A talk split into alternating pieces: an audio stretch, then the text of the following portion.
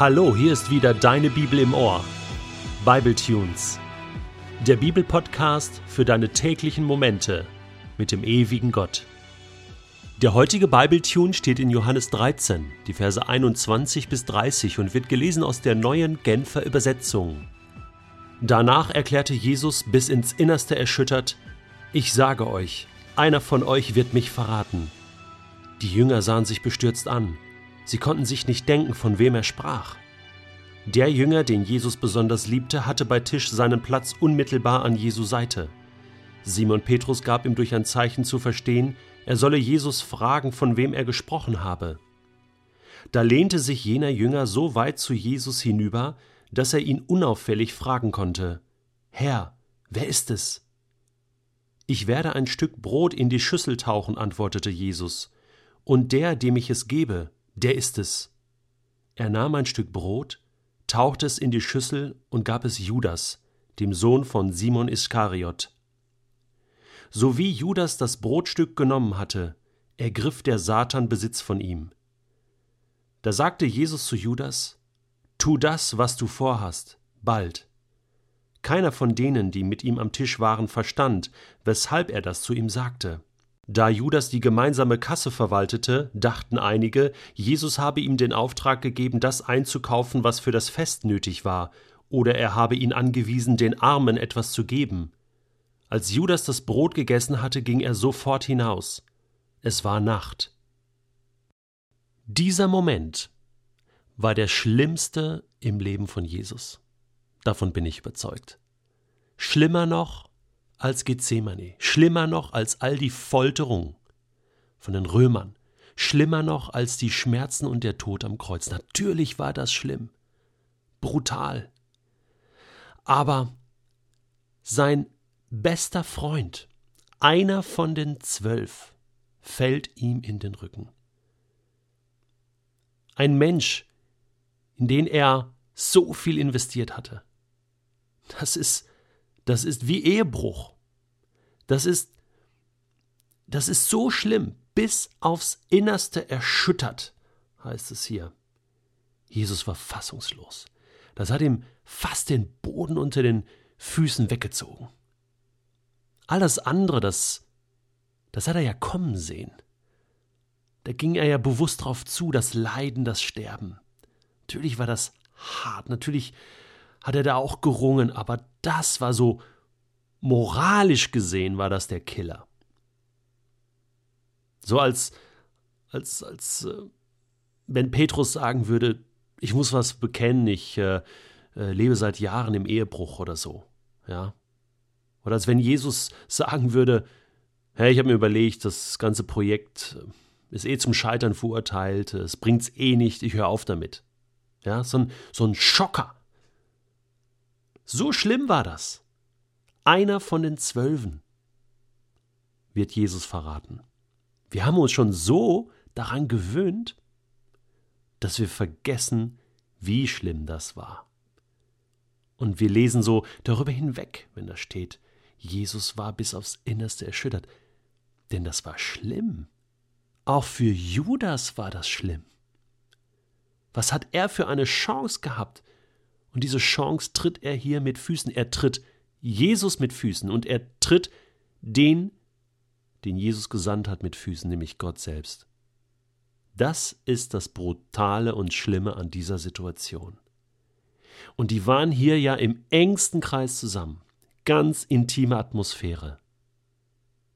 Passafest. Die Einführung des Abendmahls. Jesus teilt diese schockierende Nachricht seinen Jüngern jetzt auf ganz intelligente Art und Weise mit. Er sagt, einer von euch wird mich verraten. Damit lässt er offen, wer das sein wird. Und jeder muss sich hinterfragen, oh, bin ich's? Bin ich es etwa? Judas selbst in den anderen Evangelien fragt auch zurück, bin ich es Herr? Jeder fragt sich das.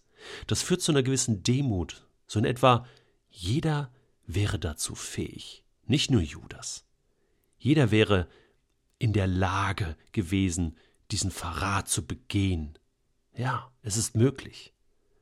Und dieses Hinterfragen führt dazu, dass Petrus die Initiative ergreift und dann sagt, hey, wir müssen das rausfinden. Und der tippt den Jünger an, der ganz nah bei Jesus ist. Und das ist sehr wahrscheinlich, mit großer Sicherheit, Johannes selbst, der das hier auch aufschreibt. Übrigens als einziger Evangelist diese Situation des Hinterfragens und mit dem Stück Brot und wie die jetzt drauf kommen, dass es Judas ist.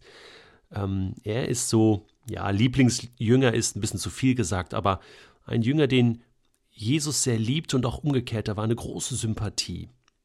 In Johannes 19 wird auch berichtet, dass Johannes derjenige war, der ganz zum Schluss noch am Kreuz steht, mit Maria der Mutter. Und da gibt es dann diese Verantwortungsübergabe von Jesus hier, das ist deine Mutter, das ist dein Sohn. Und da heißt es auch, dass es der Jünger war, den Jesus besonders lieb gehabt hatte. Und wir können stark vermuten, dass das Johannes war, denn woher sollte er von dieser Szene und von diesem Gespräch wissen? Okay, zurück zur Situation. Wir sind ja mitten im Passafest. Das war das große Erinnerungsfest hier an den Auszug aus Ägypten und es war ganz üblich. Es gab verschiedene Gänge und es gab immer wieder äh, zu essen, zu trinken. Brot wurde eingetaucht, zum Beispiel in Bitterkräutern, ja, um diese Erinnerung an, an die Bitterkeit der Sklaverei, an den Auszug äh, und den Sieg Gottes äh, zu symbolisieren und deutlich zu machen, schmackhaft zu machen. Und wir wissen nicht genau, in welcher Phase das Passafest jetzt hier war, aber es war ein, eine intime Atmosphäre. Und Jesus führt ja hier auch das Abendmahl ein. Davon wird hier ja gar nichts berichtet, aber bei Lukas zum Beispiel. Und das Brot, was Jesus jetzt Judas gibt, damit macht Jesus deutlich hier, eigentlich hast du doch Anteil an mir. Auch für dich ist Brot und Kelch, das Abendmahl, der Bund in meinem Blut, das Neue Testament. Ich sterbe auch für dich. Äh, du bist ein Teil dieses Bundes. Die Tür steht auf für dich, Judas.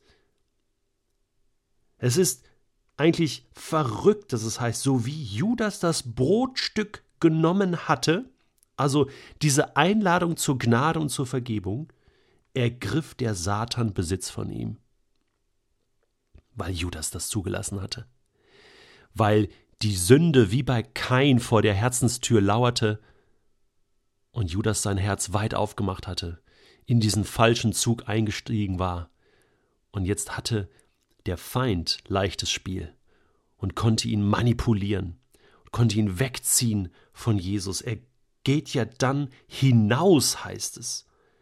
Er ging hinaus, hinaus aus dem Jüngerkreis, hinaus aus dem Gnadenkreis. Und es war Nacht. Und in dieser Beziehung stand es jetzt eins zu null für den Teufel. Ich habe mich gefragt, ist das möglich, dass Menschen die lange mit Jesus unterwegs waren, ihm wieder den Rücken zukehren? Ich glaube ja. Ja, das ist möglich. Jesus berichtet im Lukas 15 von verschiedenen Möglichkeiten, verloren zu gehen, Gott den Rücken zuzukehren.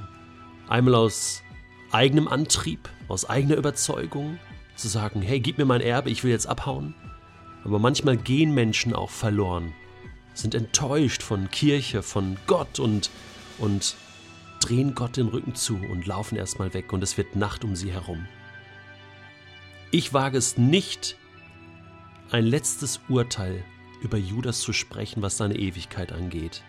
Aber für diesen Moment war es Nacht im Leben von Judas und war es auch Nacht im Leben von Jesus.